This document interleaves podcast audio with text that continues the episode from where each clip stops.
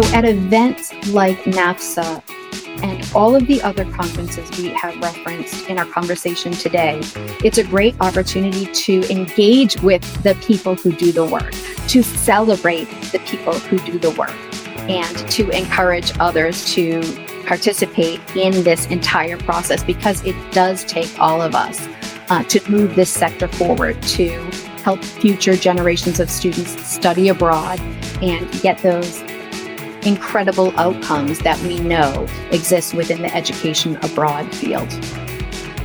Hello, everyone. Welcome to this episode of WorldStrides inaugural podcast, Changing Lives Through Education Abroad, a weekly series of conversations with international education's most interesting thought leaders, as well as discussions on emerging trends, best practices, and innovation happening in our field.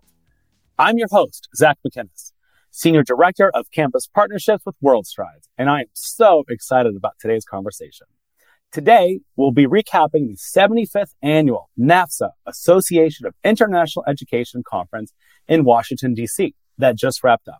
We'll also take a look ahead at upcoming international education events and discuss tips and tricks for making the most of education abroad conferences. I can't imagine a better person to discuss this topic with than my friend, Dr. Maureen Manning, Vice President of Strategy and Insight at the PIE. Maureen is a mainstay at international education events, as well as an international consultant, presenter, and keynote speaker on global education and culturally responsive leadership. In her more than 25 years in the international higher education space, Maureen has worked as a doctoral chair, professor, teacher trainer, and professional development facilitator across the United States, Asia, Australia, and Europe, modeling best practices and strengthening intercultural competencies to promote diversity, equity, inclusion, justice, and belonging. In addition, Maureen has also facilitated many student, faculty led, and adult international tours and exchange programs. And trust me when I say this, you want to get on one of Maureen's tours. I am so excited for this conversation. You do not want to miss this episode. Maureen, welcome. Thank you for being here. Zac, thank you so much for having me. You know, I, I'm so thrilled to be on this podcast with you. You know, I'm a big fan of yours in addition to being a friend.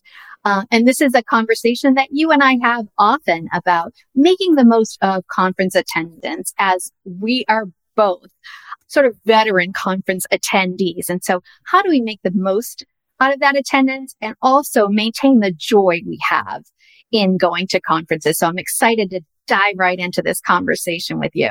Oh, thank you so much. I know we're going to have a lot to talk about over this next hour. So could you start, Maureen, by describing your current role at the PIE to us? Sure. So I'm the vice president of strategy and insight at the PIE. And at the PIE, our backbone is a news media brand, and we exclusively cover the international education sector. And that's from K 12 to university.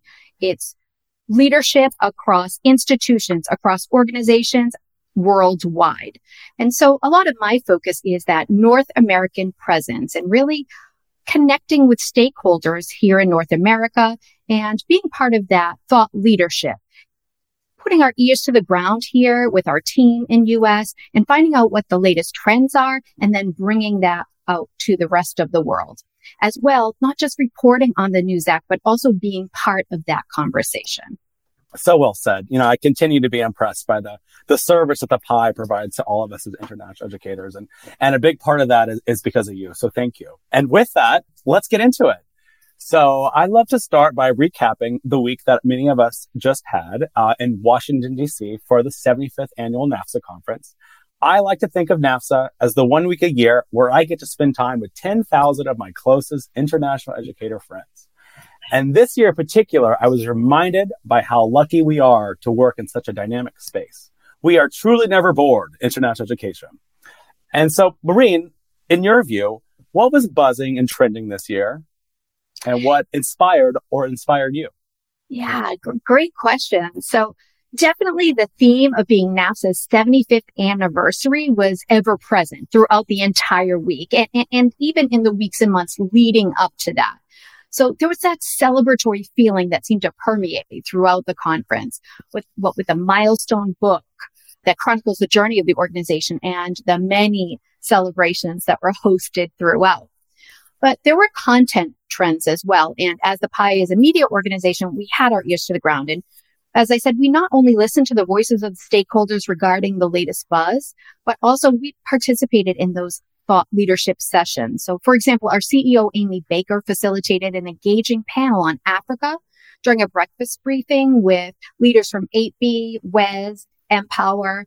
It was a dynamic session and, and people were discussing it all week.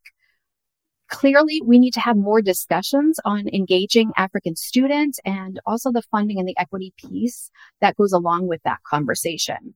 Another example of this, Zac, is on the last day of the conference, the Friday morning at 9.30, I co-presented with Joel Green Wynn of Tennessee State and Kim McGrath of UNLV on the transformative power of story circles, UNESCO's story circles and their role in active listening and in strengthening intercultural competencies.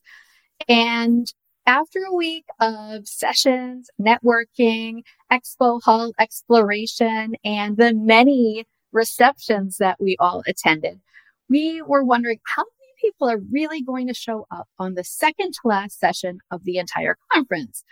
But I'll tell you, we were absolutely thrilled. We had 50 people in our session. It was interactive and participants were able to participate in those story circles with their table mates and I'll tell you, they were lively and engaged from the moment they walked through the door. And I'm still getting LinkedIn messages even, even this morning about the impact of that session and, and how, you know, people are bringing it back to their or intend to bring it back to their workplaces this week. So I think that's testament to the deep engagement that stakeholders in the sector have and their desire for continual learning and human connectedness that comes with gathering in person for conferences. Couldn't agree more. Yeah, thank you for sharing that. There's, there's something special about being in a room together with fellow travelers in international education, isn't there? Absolutely. Um, Nothing you know, can replace that, Zac. Agree. You know, one silver lining, shall we say, of the pandemic, Maureen, is that there are now a lot of new voices in the room here at International Education. How are you seeing the field and our approach to our work evolve? As someone like yourself who attends many conferences throughout the year, one thing that I absolutely noticed at each event I attended this year is the record number of newcomers. So whether it was at December's AIRC conference in LA or March's Forum on Education Abroad in Seattle or just last week at NAFSA in DC, conference organizers have been reporting huge numbers of first timers. And that's really heartening to see. And I mean, you see it on the badges, first timers, and, and the numbers really follow that. And one aspect of the field that really concerned me during the pandemic was the number of people leaving the field, particularly at the university level during the great resignation. And I was really alarmed, as many of us were, about what this meant for the state of the field long term. But that really seems to have leveled off and I'm hearing many more conversations about the importance of mentorship and how stellar mentorship programs can help attract and maintain staff. And I think we're really starting to see uh, a lot of that engagement with first timers, with early to mid career level folks. And it's always, always heartening to see. And I always make sure that I try to, when I see that first timer ribbon on someone's badge to welcome them to whatever conference I'm at and really encouraging them to keep coming back. You know, I think what you said was was really insightful. That was a through line for all the conferences that I was lucky enough to attend this year is that there were so many newcomers. You know, in many ways, the past academic year is, is the year of the newcomer in international education. And you know what? I'm here for it. I think it's great. Well said. I'm here as well. Bring it on. Yeah. Bring it on. the more newcomers we can have to our field really um, will help sustain our field and help grow the next generation of leaders in our field. Here, here. And, you know, as our field is complex, there are always so many ideas simmering. What are some ideas that you think will bubble to the surface in the year ahead? So AI is a huge conversation. Uh, in fact, I can't remember a conference this year where it wasn't highlighted in some form. Um, in fact, there's a piece in the PIE News today incorporating stakeholder feedback on predictions about the extent to which AI will disrupt our sector. Uh, and leaders spoke with me at recent conferences about how their organizations incorporate AI and both the challenges and opportunity that it provides. And of course, one can't have a conversation about AI without considering the ethical implications inherent in that dialogue. So I think that will continue to be uh, a topic of conversation for uh, not just this year, but a long time to come. Uh, sustainability is also another big topic. And with leading associations signing on to the CANIE Accord, this conversation will also likely be ongoing and ever evolving. And of course, I think the visa process, student work rights, pathways to immigration, OPT, visas for dis- dependents, those topics will continue to stay top of mind in the year ahead. Uh, AI, I think you hit the nail on the head with that one. Um, you know, we are fortunate as international educators to have multiple professionally oriented events available throughout the course of the year. Thinking through the lens of education abroad in particular, Maureen, could you please talk to us about the types of conferences that exist and what makes each one unique? Sure. I'm always happy to frame anything with an education abroad lens because that is my own personal background as well. So of course, the first one that comes to mind is the Forum on Education Abroad, as well as its many events, symposiums, webinars, in addition to its annual conference. And I know that you and I are both personally thrilled that it's here in New England next spring um, at the Sheraton in Boston. So that's a perfect opportunity to participate in the conversation, to learn about new trends and current policies and what's coming down the road for education abroad. And I think one thing that um, Melissa Torres and the entire team at the forum does extremely well is the advocacy piece in which they're involved. Um, they were really at the forefront along with other organizations about the third party guidance that came out earlier this year. And their, their advocacy work is tremendous. So um, they're really on the cutting edge. So that's the first conference that comes top of mind. I'm also going to give a shout out to the PIE Live event, Zac, particularly another one that's coming up in Boston. That's November 13th and 14th. It's at the Park Plaza. And leadership from education abroad will be part of our engaging panels and discussions and networking opportunities. And one thing that I particularly love about the PIE Live conferences are the way in which the panels are curated. So we select pressing topics that are on top of mind for our stakeholders and we curate the panelists to speak on that topic from across the sector. So you've got your SIOs from universities, CEOs from service providers, leaders from IE, EA, EdTech, you name it, and from countries across the world. So there's diversity in thought, organizational diversity, and geographic diversity. So it makes for a truly authentic and exciting dialogue. Excellent. And uh, thinking about our um, conversation earlier about newcomers, I also think NAFSA regional conferences are another fantastic way for, in particular, newcomers to, to get involved, get connected, and to professionally develop. I couldn't agree more. And uh, one thing that I really appreciate about the NAFSA regionals, and I'm excited about for our own region this year, is when they combine too. So it's great. You know, we, we tend to be really involved with the folks in our own region, but when you're combining with another region, that it just it expands that opportunity to connect with those just outside your regional area. So I'm excited about the uh, 10 and 11 regional happening in Montreal this, this fall. I know many of my colleagues uh, here at WorldStrides are jealous that we get to go to Montreal this year, and I'm so yeah. excited. yeah. Most, if not all, offices out there have a set budget for professional development and conference attendance. When thinking about which conferences to attend, how would you suggest folks prioritize their opportunities? For example, what would make someone choose Forum over NAFSA or decide who from their office should go to each of these events? I would say that's where data driven decision making comes into play. Uh, first, if you're looking into different conferences, check out what those conference outcomes are, as many of the conferences list those outcomes or intended outcomes on their website. Um, also, if you went last year, review what your deliverables were. What was your ROI? And then have honest internal discussions about who might be the best fit to attend each conference? Is there someone who can speak on a panel or present, etc.? It can be a difficult decision because there's value to so many of the outstanding events across the sector. Another thought might be to vary conference annually. So maybe it's NAFSA this year, the forum next year, etc. I think that's a good best practice is to, to switch it up every now and then. You know, some conferences have a narrower and deeper focus than others, and there are benefits in lots of cases, as we just discussed, to attending a regional conference as opposed to a national or even an international conference.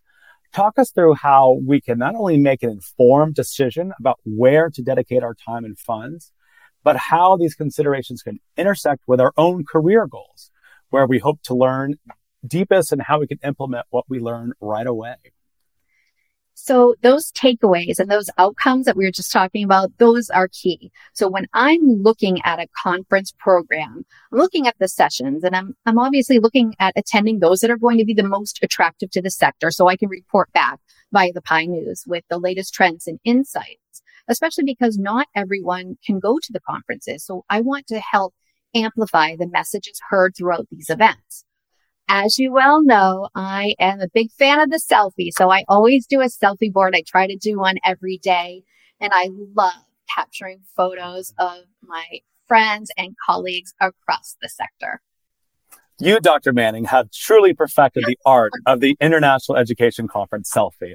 You know you've made it in this field, listeners, when you wind up in one of Maureen's photos. And so I, I love what you said, you, you know, talking about looking at the schedule for a conference well in advance, and identifying the sessions that aren't to be missed, and then building everything else around that. Because that's something that I've struggled with over the years is just overbooking myself when it comes to meetings and not being able to go to as many sessions as I'd like to. Like for instance, last week at NAFSA, I think I made it to one session, unfortunately, because I those things were just very busy. And so, you know, most conferences, Maureen, have some less structured time that is built in for intentional networking how can attendees best strategically use that time, uh, in particular for those of us who might not be natural extroverts? You know, think about maybe pairing up with a buddy to go to a networking reception with them. It could be a colleague in your own organization, or it could be another colleague from a different organization because it's great to have a wing person if you will, to attend receptions, especially if they can introduce you to new colleagues in the sector, especially if they happen to be the extrovert in your pair. And if you don't have that person, that's fine. I'd say don't be afraid to go alone. We're a friendly group.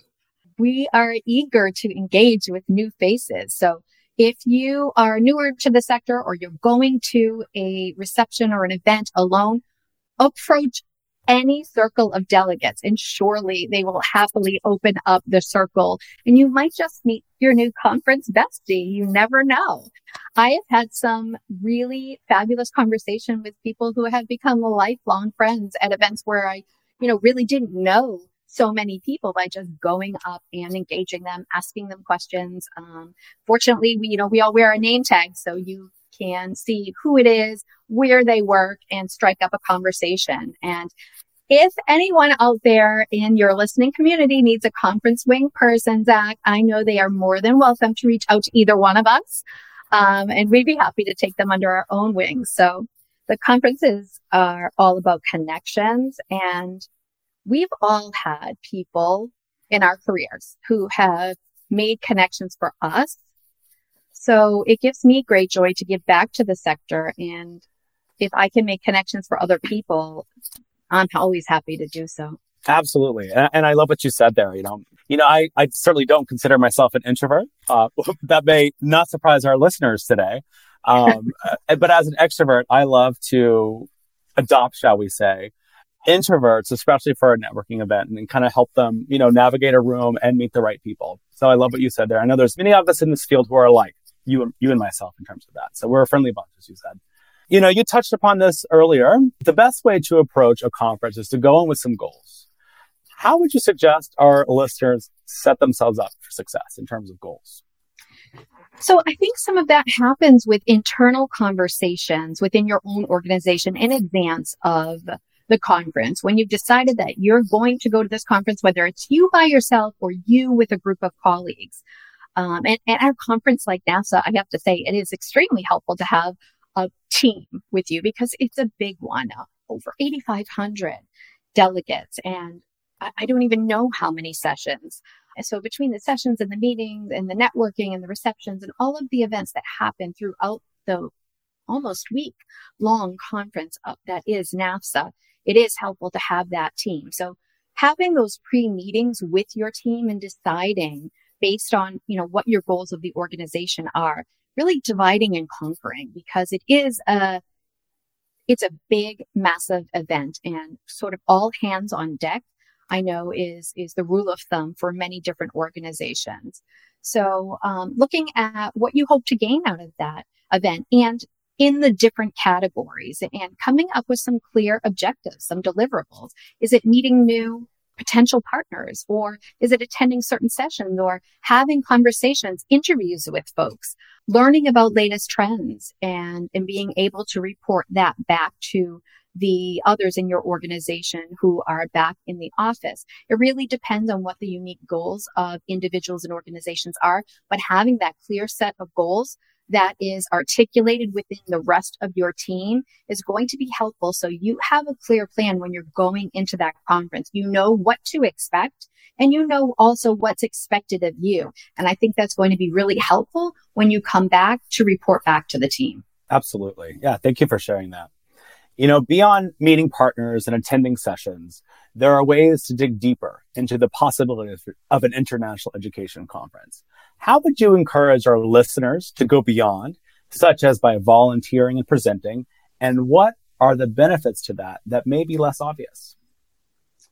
So volunteering, that's a great way to get involved and to give back to the sector. So for a couple of reasons, you, you know, you mentioned and ideas for those who not may not be as extroverted, volunteering is a great way to get involved, sort of a low stakes for someone who may not know as many people in the sector and are keen to gain new colleagues and learn more about organizations. And I know organizations are always looking for people to help at registration, to be session hosts, etc. So that is a great way to give back that can give benefit to the organization itself, to your colleagues across the sector, and can help with your own personal network as well as well as your own personal fulfillment and your joy of being at that uh, conference because you get to engage in that conference in a different way than a typical delegate. You sort of get a BTS or behind the scenes view of that conference in a way that not everyone does. So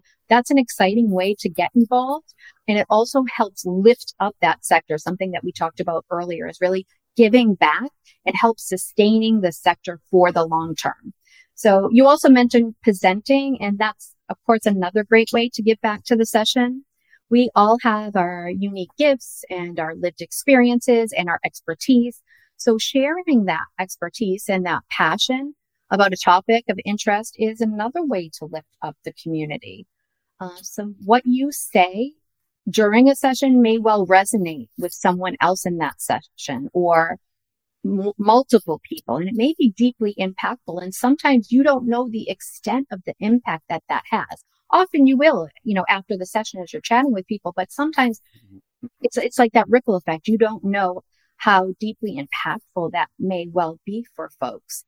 Um, but I, I guarantee you it makes a difference. And I also guarantee that you will leave with new knowledge and perspectives because the attendees at the sessions are often just as eager to participate in the dialogue.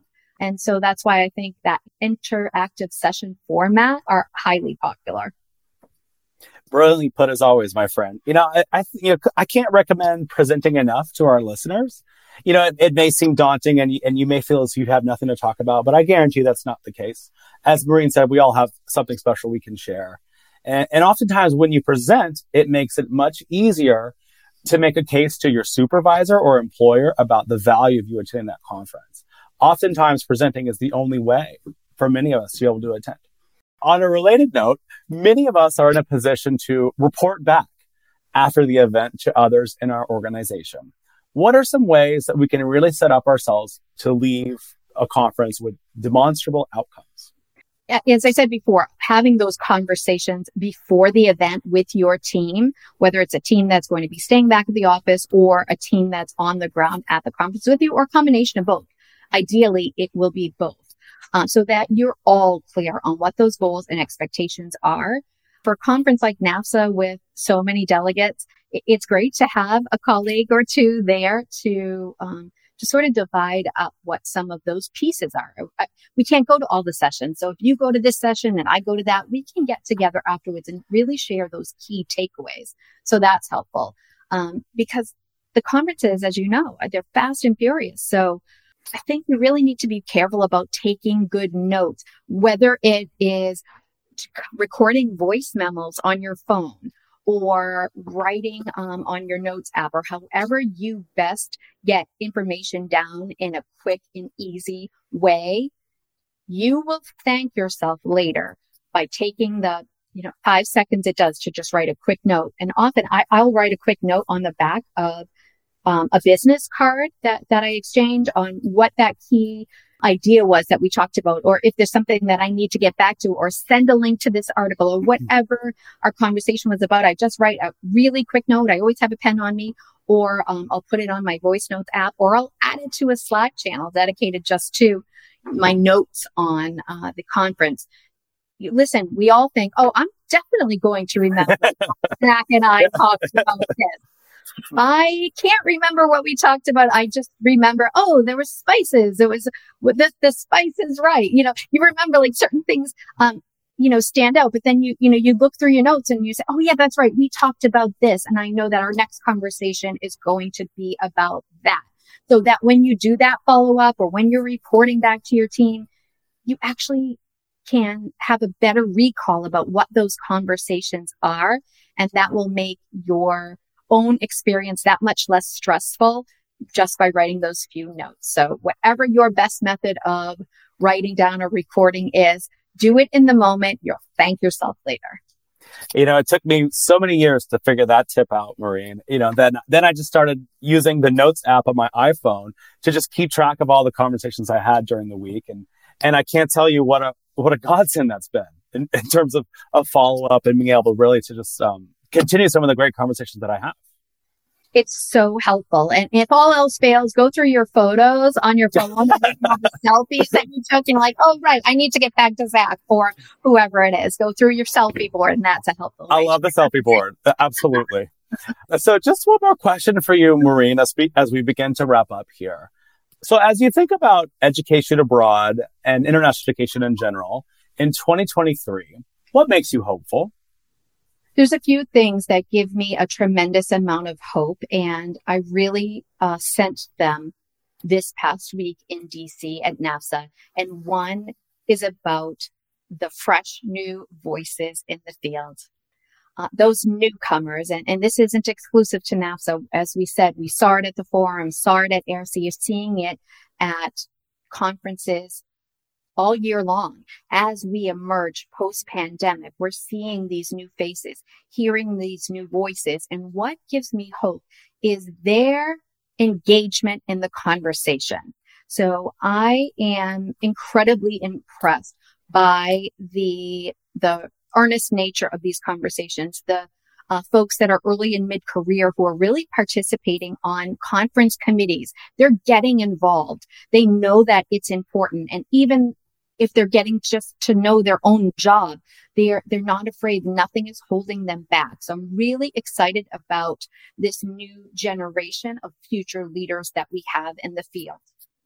As well, I'm always, always left with hopeful messages when I engage with veterans in the field with so much expertise and so much passion and seeing someone such as some of the awardees at the uh, NAFSA conference. You know, like like Sherif Barsoum and in getting the Distinguished Service Award for NAFSA, someone who is a veteran in the field who has been doing the work for a long time and giving back. It is just so inspiring. It's so hopeful for me that, you know, even with all this experience in the field, these people are giving back and they're setting a great example for all of the rest of us in the field to get engaged, get involved because the opportunities for volunteerism, for advocacy are many. So there's so many ways to get involved. So that, you know, two opposite answers but both the newcomers and our, um, you know, those tried and true veteran experts in the field always, always inspire me. Well, you know, our field is really made up by its people, right? So whether that's whether that's all the newcomers or the mid-career folks or the veterans, you know, it's it's it's the people that make us special. I'm so glad you said that uh, because somebody said this over the weekend. I, I don't remember who, who it was, but I heard it in many, you know, different types of contexts. But, you know, we often talk about the work that we do in the field, but less often about the people who do the work. So at events like NAFSA and all of the other conferences we have referenced in our conversation today, it's a great opportunity to engage with the people who do the work, to celebrate the people who do the work, and to encourage others to participate in this entire process because it does take all of us to move this sector forward to help future generations of students study abroad and get those incredible outcomes that we know exist within the education abroad field. Well, I can't imagine a better place to end it than right there. Dr. Maureen Manning, thank you so much for joining us for, for this conversation. It's always such a pleasure to talk with you. Learn so much every time. Likewise, Zac. Thank you so much for this conversation. Always, always a pleasure to chat with you. And to our listeners, thank you so much for joining us for this episode of Changing Lives Through Education Abroad. I'm your host, Zac Macinnes, and please make sure to join us next week as we continue to explore topics around international education and exchange. Thank you to my spectacular World colleagues, Lindsay Kelchner and Sarah Kachuba, without whom this podcast would not be possible. Please subscribe to Changing Lives Through Education Abroad on Spotify, Apple, or wherever you get your podcasts, and share with your friends and colleagues. Let's create life changing moments together.